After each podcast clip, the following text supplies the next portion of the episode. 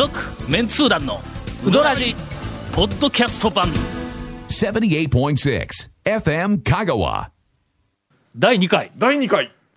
昔の定説がほう。なし崩しに変わってしまったうどんこねたランキング、ほう。ほうほうほう。ほうえーほう。第1回は、はい。えー、と先週のはい。エンディングで、はいはいはいはい。えーなんかあのついでのように話してしまうという、えー大したことのない企画ではありますが。讃岐うどん発祥の地はどこだったのかという話がねありましたが。2本目です。はい。土壌うどんの本場って？ああ長尾や。長尾っていうイメージの、うんえほんで、ん。長尾が土壌うどんで、今ものすごくイまあメージがあるのは、一つはあのもう閉めたけど憩いがね土店。壌うどんでとても有名だったいうのと、それからもう一つは土壌オリンピックやね。もう一つはと言われる昔、ウドラジにあのカッシーとはい。ハトちゃんが来て、あの、ええ。土壌オリンピックの宣伝して帰ったことあったやろ。えあれゾウタかの？あ讃岐あーそう市ですね。のゾウタでねえっと毎年土壌オリンピックといううめまあネーミングはいかがなものかみたいなえ番組でも言うたけど。はいその時にも言いました。えっと何をしようかというとん。創作のはい。土壌うどん。はい。まあまあ土壌うどんのん。なんかちょっとこうアイディアをはい。こうそこにこうん。う散りばめたようなものをえーっと作って多くの人がこう作っていろんなところでブース出してでそれを食べるっていうようなまさに土壌うどんのイベントやわうんまあ土壌うどんのそのなんていうか盛り上げるために盛り上げるためにやんか。ねはい。うんものすごく長尾のイメージがはい。あるやん、はいはいはいはい。あのー未来さんプロジェクトの新聞で見る、えーああはいはいはい。昭和の讃岐うどん、はい。いろいろ調べておりますと、はい。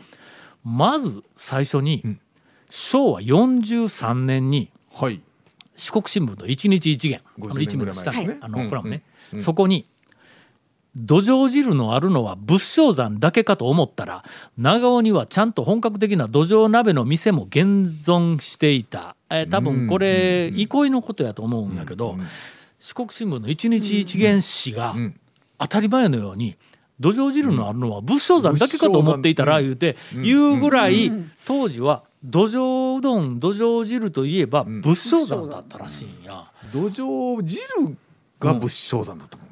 えっ、とね土壌汁いう単語もよく出てくるんやけど、うんうん。うんと土壌汁はうどんが入っているっていうふうに一応の土壌汁は何が入ってますか言ったら、うん。野菜とかはいなんかい。ろんなもはい。のとうどんっていうふうに入っとんや。ほんだけ仕込み的な感じでうん。入ってる多分同じものを土壌汁って読んだり土はいはいはい壌うどんって読んだりしよったんだろうと思うんやけどもとにかく仏性山で、ほんであのー山田ちっけいさんのはいあの讃岐うどんを語るえっと人たち、なんや？なんて言ったらいいんだ？論客でないわ。讃岐うどん評論家でないわ。研究家でもないしまあうん何でしょうね。なんかエッセイ取材したりなんか、はいはい。まあとにかく讃岐うどん研究家ぐらいの感じですかね。の論客でないわ、うん。なんて言ったらいいんだ？また同じこと言うわ、研の究してるわけじゃなくてはなんか発表というか。讃岐うどんに関していろいろこうまあまあ書いたり語ったりするライター？うん、ライター。讃岐うどん系ライター。有名な方の第1号は山田ちっけいさんなんやはいはいはいはい。えー随筆そばうどんとかいうて、はい。あのはい。なえーはい。本を出したりとか、もうかなり昭和の40年代頃に本を出したりしよった人なんやけど、でその次が佐々木正夫さんで、えーいうふうなことでそのはい。山田ちっけいさんがはい。著書の中で「ん仏性山の土壌うどん」っていう見出しのココーナーがある。ラコラムというかコーナー。ということは、うんうんうん。やっぱりなおさら昭和40年代40年そうですね。40年代。はい。土壌うどんといえば、うんうん。仏性山だったんや。高松市仏性山。うねね。ところがところがね。昭和43年同じ、えー、と年に綾上町で土壌会っていう会合が結成されて土壌うどんをまあ言うてみたらあの文化を守り受け継ぐっていうことで多分土壌うどんを食べる会とかうんいろいろこう語る会研究する会だろうと思うんやけどもえーっと昭和43年綾上町で土壌会が結成されて昭和51年の新聞にえーっと綾上町で土壌釜開きっていう催しが開催されている。ほでずーっと昭和60年頃までん。土壌会も土壌釜開きもずーっとあの継続をしとんや。はいはいう。んほんで、えー昭和59年にん。綾上町長が、ん。えー綾上町を土壌汁の里として、PR をしているという記事が載っている。ということはやな。う。昭和50年代。昭和40年代中盤から昭和50年代は、ん。綾上町が土壌汁の里だったらしい。でこの土壌汁も当然うどんが入っとるわけや。はいはいはい。ほなね今長尾ではい。一番最初うん。仏性山で。はい。ほんでその途中でん。綾上屋で、はい。砂糖まあ、疑問がいくつか出てくるわの、仏性山何しょったんっていうの、ああそれほど四国新聞の一日一元に当たり前のように土壌汁のあるのは仏性山だけかと思ったら言うて書かれるぐらい仏性山イコール土壌汁だったのが多分これ昭和40年43年の記事やから30年代とか40年前後あたりはもう土壌汁といえば仏性山だったんや。うん。それが、えー今なんでっていうぐらい誰も知らんよの。有名なその頃に例えば有名なお店っていうのがということは多分あったんでしょうね仏よ性山とか40年前後はね、店ではないと思う。まだそんなに店舗がどんどん増えてくる時代ではないんや、45年56年から後ろやからね、うん。店、うんうどん屋いうのがいっぱいできるの、唯一、はい。なんかこう関わりがあるのかなと思うのは、昭和20年代30年代から40年にかけての香川県で、えー乾麺どころが3つあって。で麺。乾麺はうん。そうめんとはい。冷麦とはい。干しうどんだ。ほんでその乾麺どころがん。まず第一は小豆島。そうですねはいそうはいはいはいはい。2つ目は豊浜。ほう。3つ目が仏性山なんや。ほ。んだけん仏性山はやっぱり麺うん乾麺どころも含めての麺の文化はかなり強かったんだろうと思う、乾麺作るいうことは、乾麺にして干す前は生うどんやからの、ほんだけん、はい。生うどん作る人よくおったと思うんや、業者も大抵あったと思う、するとあそこはうどんを食べる文化は香川県内ではあ。んまかなりあったんではないかとまあいずれにしてもとにかく40年前後は、えーっと土壌汁ははい。仏性山、無償さんはい。で同時に綾上ではい。はい43年に土壌会やから、綾上もえーっと土壌うどんを食べるっていうふうな文化はこの頃にはどうもあっでたみたい里な。っていうぐらいやからまあまあ普及してったという、まあまああの発祥とかっていう話じゃなくてまあまあ土壌の里土壌はいっぱいあったと思う。の里っていうことでね。でも新聞にはの3回も綾上町の土壌が出てくんだ。うん43年51年59年言うて土壌会土壌釜開き、土壌汁の里言うて出てくる、仏性山一回も出てこない、長尾もこの辺全然、ん。もう記事には出てこない、一回だけの長尾にもあったんや言うて43年に載っただけない、という状況で今長尾やね。うん。何したんや。え？仏性山は何しょったんやいうのと綾上は今土壌うどん何？イメージないやろ？ないっすね、うん。ないやろ？長尾だけやろ？長尾だけです。長尾突然でどっかで出てきたんだ。土壌オリンピックはの、1990年代に出てきたんや。ほうほうほうほう1990何年言ったらもう平成やからね、だけど昭和の時にはもう全く新聞にはいじられてなかったんよね。土壌ってうん、天然？あ天然天然ですよね。あもうそこら辺の用水路とかの穴にもいっぱいおったあっからでしたよね、うん。だから俺子供の頃やって土壌用水路におったけんいっぱい。ということは特にどこの地区でないと取れなかったっていうわけでも特にないでしょうね。多分どこでも取れるよの。田んぼがあったら取れたみたいな話でしょうね。あとはまあ食べる習慣があるかどうか、まあそうでしょうね。えーだけやけど、うん。大抵まああの昭和の証言とかなんか聞きよったら、あ香川県全域で、んあの田植えが終わった後とか、うん。うん。まあ、いろんな農作業の節目節目で、土壌はん。打ち込みうどん、うことですね。んなでよって作る打ち込みうどんとか打ち込み鍋の中に土壌は入れよった。あちこちでこう聞くんやけど、土壌うどんの里とか、土壌うどんで有名って言ったら、まあ今のところ、うん。まず仏性山が出て、はいはいはい。その次綾上になって,、うん今長尾まあ讃岐市が、ん。えーごっそり持っていっているといううん。ことです。うん。まあ前回の綾川町の讃岐うどん発祥の地と合わせて、まあいろいろ考えるとね、えーとりあえず、はい。あの確定できないものについてはうまいことやったもん勝ちやなという、えー感じはするものの。結構ねあの、元っていうのはこう言ってしまえばもうそこになるっていうか、ね。なるよね。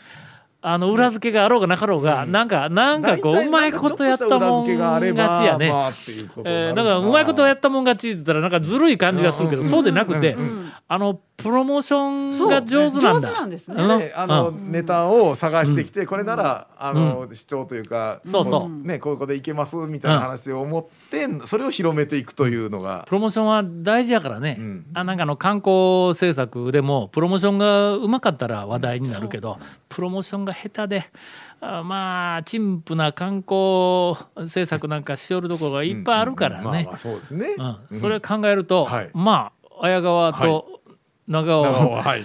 まあ、それなりにうまいことやったなという、えー感じはします。続メンツー団のウドラジーポッドキャスト版。ぽよよん。ウドラジでは皆さんからのお便りを大募集しています FM 香川ホームページの番組メッセージフォームから送信してください。たくさんのメッセージお待ちしております。あとえーっとの3つあるんや。昔こうだったのに今はこうっていうのはいはいはいはがい。うん。えー短いのからいくか、えー昔ははい。昭和30年代40年代中盤あたりまで、うん。ほうどんの麺の麺のはい。食感を表す表現。あこれ前一回番組でやったかな？えーとね、番組でやったかっとの打ち合わせの時に話したか？あそうか。あの今、はい。えっと麺の食感の表現をするときに、シコシコってよう言うやん、うん僕は言いませんけど、まあまあそうだけど言う方がいますよね。まあまあええ。原稿なんかシコシコして美味しいとか言ってシコシコありますよのね魂の抜けた原稿書けるやつがいっぱいおるやろ？うどんについいてね。食ほんで感としては。はい。あのー昔、うん。金泉がねはい。シコシコさぬきっていう半生の商品出したことがあるんだ。ああ商品名として。もう、はい。昭和、うん。まあ多分うん60年50年60年あたりは讃岐、うどんの麺を表現するのには、うんうんシコシコシコシコとしたはいはいはいい。うふうなのはもはい。う定着をしとって、多分今でも原稿絶対出てくるけん、うん。ところがの僕ももうそんな感じのですねシコシコ。昭和30年代、40年代、はい。えー新聞に出てくる麺の表現は、はい。え？えーっと圧倒的にほコシコシ。あの讃岐うどんの麺はコシコシした ごめんなさい誤食じゃなくて？えじゃあじゃあじゃあね。コシコシがうん。多分昭和50年前後でなんかなし崩しにシコシコになっていけるという。えそうえー。あのいろんなその時代の原稿に出てくるんだこれ。コシコシコシなんですか？うん。それえやっぱ腰があるっていうことから一応そんな話出になった発はそうそうやると思うんだあの擬音オノマトペじゃなくて。一体誰がシコシコって言い始めたんやと。まあまあ60年頃にははい。明らかに金泉がシコシコはいはい。あー讃岐っていう商品出しとるから誰かがこう言い始めた。新聞にも突う然ん。コシコシだったのがうん。シコシコって出てくる。その途中にしっこりっていうのでそれはあかんだろうって だからしっこりと美味しいみたいな感じ。でちょって原あの記事を書いとる、はいはい。人も新聞に出てくる。でもそれこりは。でもね今考えてもコシコシってあのシコシコ確かにね 今ねいやしっこり。いやいやいや、やばいっしょこれ。いやいや。これコシコいやシコシコって今ねでも冷静に考えたら、シコシコって食感って、どういう食感、うんそう。でも分からんやろ？ラーメンとかでもねそう言うやろ？そうめんとかってあのね今ちょっとそうそうシコシコって言うけど、うん、声が聞こえない。長谷川君だけ。あの変なところにツボにはまっとるけど、これはの原稿で今出てくるからね今ね。し新聞とか雑誌とか。これはでも一旦なんか東京に行ったんじゃないですか？その言葉が東京に行ったんか？ねなんか東東京シースーとか。いやあの業界ジャーマネみいたいな。業界用語でひっくり返って帰ってきたんか？ひっくり返って逆輸入で都会ではっていう。い感じ。にまああの、どうでもいい話ですが。いやいやし。最後黒いやついくいとくか？はい。いきましょうか。今讃岐うどんの日いうのが7あ月ー2日ですでねえっと半月賞うん。の日に制定されとるね。はいはい。ウィキペディアレベルでも多分うん。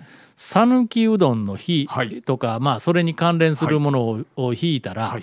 あるいはその組合のホームページとかの、うんうんうんあるいはひょっとしたら県のホームページのうどんを紹介するところでも書いとるはい。とは思いますが、7月2日は半夏生の日で讃岐うどんの日ですと、というふうなほんでこの讃岐うどんの日思ってますよ僕も。うん。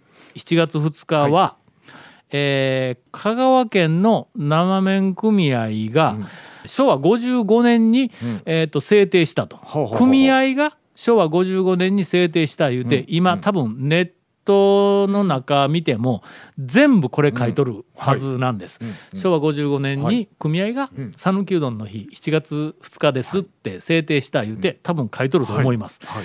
えー四国新聞に昭和53年。53年の四国新聞に。の四国新聞、はい。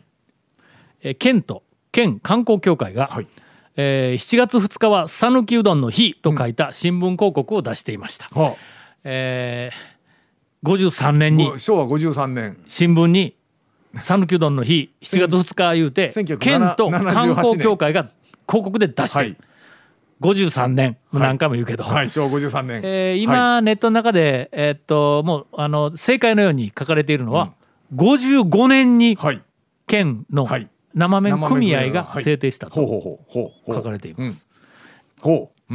制定した2年前に7月2日は讃岐うどんの日とうんうん観光協会と県がはい。広告を出しています。はい。どっちがどうなの？うん。続いてはい。昭和59年に59年はい。四国新聞にはい。これ現記事ですがうん。えー讃岐人の県民食と銘打って香川県県製麺組合連合会四国新聞社が7月2日を讃岐うどんの日と提唱して3年目という記事が出てきました。いきますよ。昭和59年に3年目やから昭和56年6にそうですね。しかもほ県と製麺組合連合会とうん。四国新聞社がはい。一緒に提唱したと、はい。制定でないと。提唱した唱した。言うはいはい。て書いて3ある。年前にね。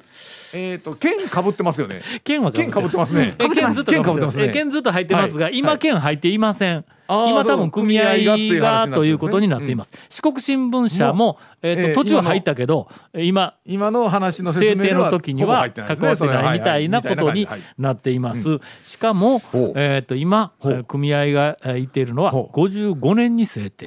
しかし53年に県と観光協会が新聞広告でえっと讃岐うどんのあ53年日言うて書いてます。うん。7月2日。はい。さらに、えー昭和59年に3年前に県と組合と新聞社がはい。讃岐うどんの日7月2日はい。と提唱した,、したと。はい。制定でないぞ、はいはい。というふうな記事が、ほうほう。えー発見されました。ほうほうほうほう。ほこれいかに？続メンツー団のウドラジポッドキャスト版。続メンツー団のウドラジは FM 香川で毎週土曜日午後6時15分から放送中。You are listening to 78.6 FM Kagawa.